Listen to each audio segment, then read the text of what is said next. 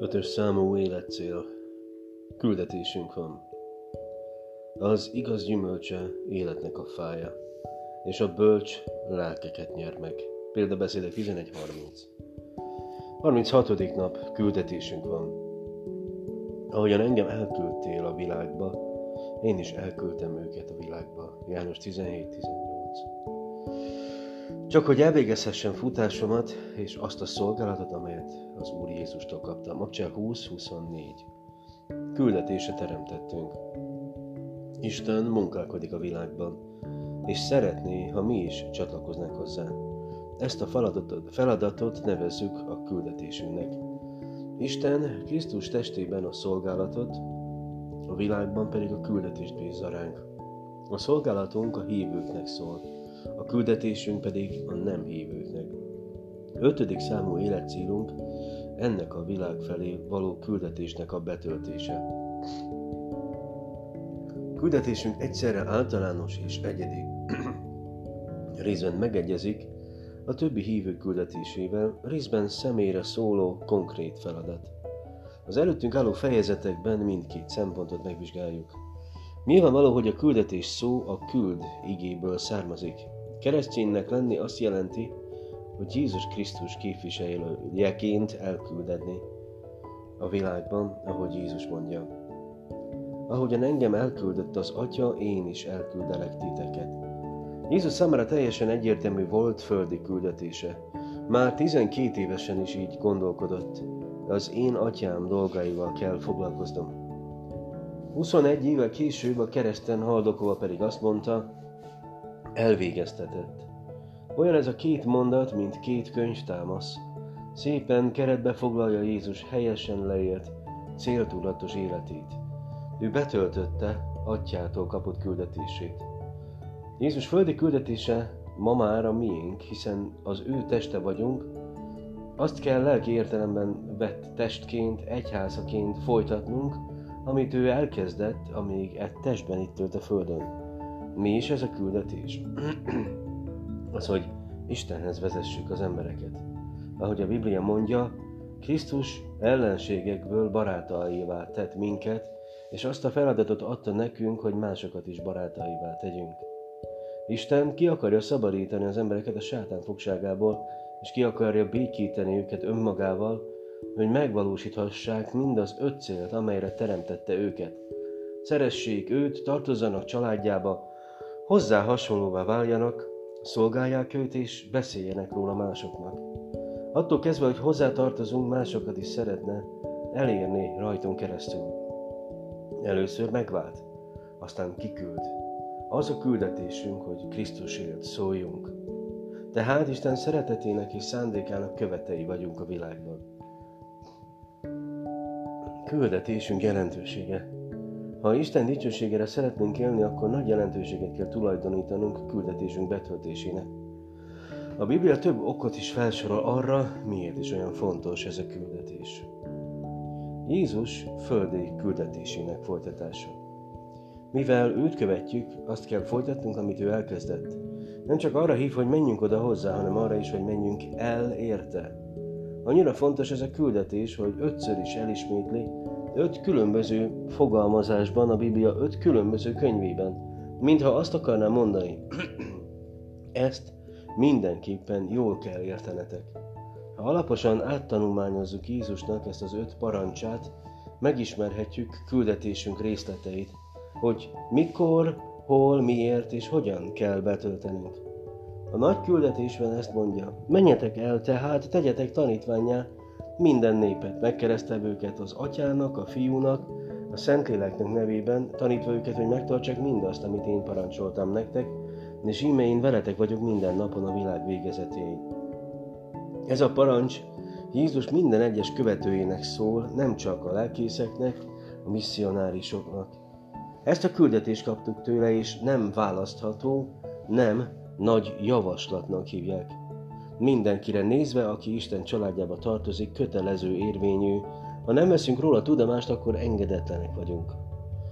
Tudjuk el, hogy Isten ránk bízta a felelősséget minden nem hívőért, aki a környezetünkben él. A Biblia azt írja, Ha azt mondom a bűnösnek, hogy meg kell halnia, és te őt nem figyelmezteted, és nem szólsz neki, figyelmeztetve a bűnöst, hogy ne járjon bűnös úton, és így életben maradjon, akkor az a bűnös meghal ugyan bűne miatt, de a bűnét tőled kérem számon. Vannak olyanok, akik egyetlen hívőt sem ismernek rajtunk kívül. A mi küldetésünk, hogy Jézusról beszéljünk nekik. Nagy megtiszteltetés. Nagy felelősség, de egyben rendkívül kiváltság is, hogy Isten használ bennünket. Pál mondja, mindez pedig Istentől van, aki nekünk adta a békéltetés szolgálatát. Két szempontból is megtisztelő ez ránk bízott a küldetés. Együtt munkálkodhatunk Istennel, és őt képviselhetjük. Munkatársai lehetünk Isten országa építésében, mondja Pál, vele együtt munkálkodva. Jézus gondoskodott megváltásunkról, befogadott családjába, lelkét adta belénk, és képviselőjévé tett a világban. Micsoda megtiszteltetés! Tehát Krisztusért járva követségbe, mintha Isten kérne általunk. Krisztusért kérünk, béküljetek meg az Istennel. Jobbat nem is tehetünk az emberekkel, mint hogy elmondjuk, hogyan lehet örök életük. Ha a szomszédom rákos vagy éces lenne, és én tudnám, hogyan gyógyulhat meg, egyenesen bűnténynek számítana, ha magamban tartanám az életmentő információt. Még ennél is rosszabb, ha a megbocsátáshoz, az értelmes élethez, a békességhez és az örök élethez vezető utat nem mutatjuk meg az embereknek. Nem létezhet jobb hír számukra, mint amit már mi is megismertünk, és nem tehetünk nagyobb szívességet annál, mint hogy ezt elmondjuk. Sajnos az, aki már régóta hívő, könnyen elfelejti, milyen reménytelen is volt az élet Krisztus nélkül. Pedig nem lenne szabad átsiklanunk afölött, hogy az ember bármilyen elégedetnek és sikeresnek látszik is, Krisztus nélkül reménytelenül elveszett és örökre megmarad az Istentől való elszakítottság állapotában. Nincsen üdvösség senki másban, írja a Biblia. Mindenkinek szüksége van tehát Jézusra. Küldetésünknek örök jelentősége van. Mivel az emberek örök sorsa függ tőle, fontosabb, mint bármely munka, eredmény, cél, amelyet földi életünk során megvalósíthatunk. Küldetésünknek örökké tartó következményei vannak, míg munkánknak nem. Bármit teszünk is, annak jelentőségét semmi sem haladja meg, hogy segítünk az embereknek megtalálni a kapcsolatot Istennel. Éreznünk kell, milyen sürgető a feladat. Nekünk, amíg nappal van, annak a cselekedeteit kell végeznünk, aki elküldött engem, mert eljön az éjszaka, amikor senki sem munkálkodhat. Ketyeg az óra küldetésünk felett, ezért egy nappal sem késlekedhetünk tovább, azonnal el kell kezdenünk szolgálni az embereknek. Mindazokkal, akiket elvezetünk Jézushoz, egy örökké valóságon át ünnepelhetünk majd, ám arra, hogy elérjük őket, csak egy emberöltő jut. Ez természetesen nem azt jelenti, hogy ott kell hagynunk az állásunkat, és főállású evangélistának kell szegődnünk. Isten azt szeretné, ha ott terjesztenénk az örömhét, ahol éppen vagyunk. Akár diák, akár anya, óvónő, eladó vagy osztályvezető az ember, mindenhol keresnie kell azokat, akik Isten azért vezeted az útjába, hogy elmondja nekik az evangéliumot. A küldetés ad értelmet életünknek. William James mondta, hogy az élet kihasználásának legjobb módja, ha valami olyanra fordítjuk, ami túlél minket. Egyedül Isten országa marad meg örökké, előbb-utóbb minden más elpusztul. Éppen emiatt kell céltudatosan élnünk. Isten dicsőségére, a közösségre, a lelki növekedésre, a szolgálatra és a küldetésünk betöltésére szánni az életünket, ezeknek a gyümölcse mindörökre megmarad. Ha valaki elmulasztja Istentől kapott küldetését, az elpazarolja életét, melyet szintén Istentől kapott. Még az életem sem drága, csak hogy elvégezhessem futásomat és azt a szolgálatot, amelyet az Úr Jézustól azért kaptam, hogy bizonságot tegyek az Isten kegyelmének evangéliumáról, mondja Pál. Bizonyos embereket lakhelyemből és egyéniségemből adódóan egyedül én lehetek képes elérni. Ha csak egyetlen embert is miattam lehet ott a mennybe, már akkor is örökké tartó hatása volt az életemnek. Érdemes tehát körülnéznünk saját missziós területünkön, és így imádkoznunk. Istenem, kit helyeztél az életembe abból a célból, hogy beszéljek neki Jézusról? Isten az emberi történelem végének időpontját küldetésünk betöltésétől teszi függővé. Napjainkban egyre nő az érdeklődés Krisztus második eljövetele és a világ vége iránt, vajon mikorra várható. A tanítványok is ezt kérdezték Jézustól, mielőtt fölment a mennybe, válasza azonban meglehetősen elgondolkodtató. Nem a ti dolgotok, hogy olyan alkalmakról és időkről tudjatok, amelyeket az Atya a maga hatalmába helyezett. Ellenben erőt kaptok, amikor eljön hozzátok a Szentlélek, és tanúim lesztek Jeruzsálemben, egész Judeában és Samáriában, sőt egészen a föld végső határáig. A tanítványok proféciát vártak, Jézus azonban gyorsan az evangelizáció témájára váltott, mert saját feladatukra akarta terelni a figyelmüket. Lényegében azt mondta, az én visszatérésem részletei nem rátok tartoznak. Rátok leginkább az a küldetés tartozik, amellyel felruháztalak benneteket, ezzel foglalkozzatok. Nem érdemes Krisztus visszajövetelének részleteit találgatni, hiszen ő maga mondta, azt a napot viszont, vagy azt az órát senki nem tudja, sem az ég angyalai, sem a fiú, hanem csak az Atya egyedül. Ha még ő sem ismeri a napot és az órát, akkor mi miért próbálnánk kitalálni? Amit viszont biztosan tudunk, addig nem fog visszajönni, ami mindenki, akinek az ő szándéka szerint hallania kell, nem hallotta az evangéliumot.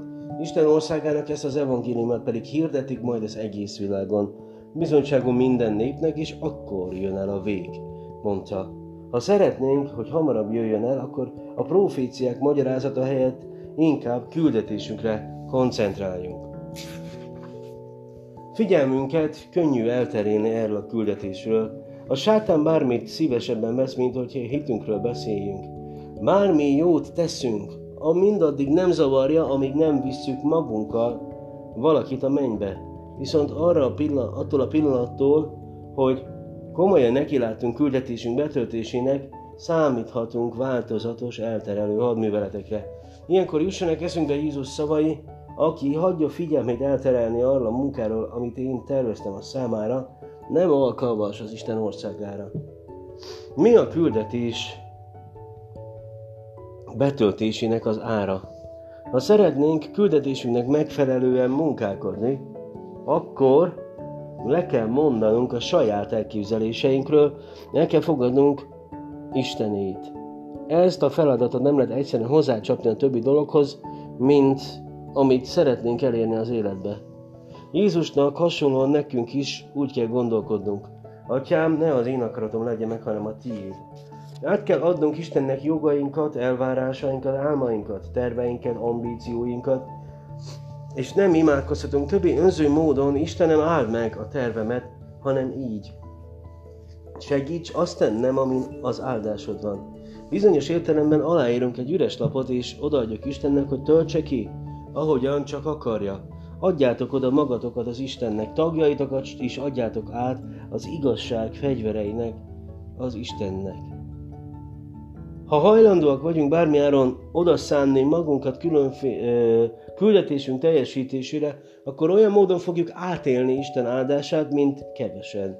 Szinte nincs is olyan, amit Isten ne tenne meg az emberért, aki elkötelezetten szolgálja az ő országát. Jézus ezt ígérte, keressétek először Isten országát és igazságát, és ezek is mind ráadásul megadatnak nektek. Még egyet Jézusért.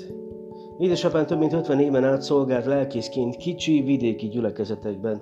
Egyszerű tanító volt, nagy küldetéstudattal. Kedvenc szolgálata az volt, hogy önkénteseket toborzott és vitt magával távoli országokba, ahol kis gyülekezeteknek segítettek az építkezésben.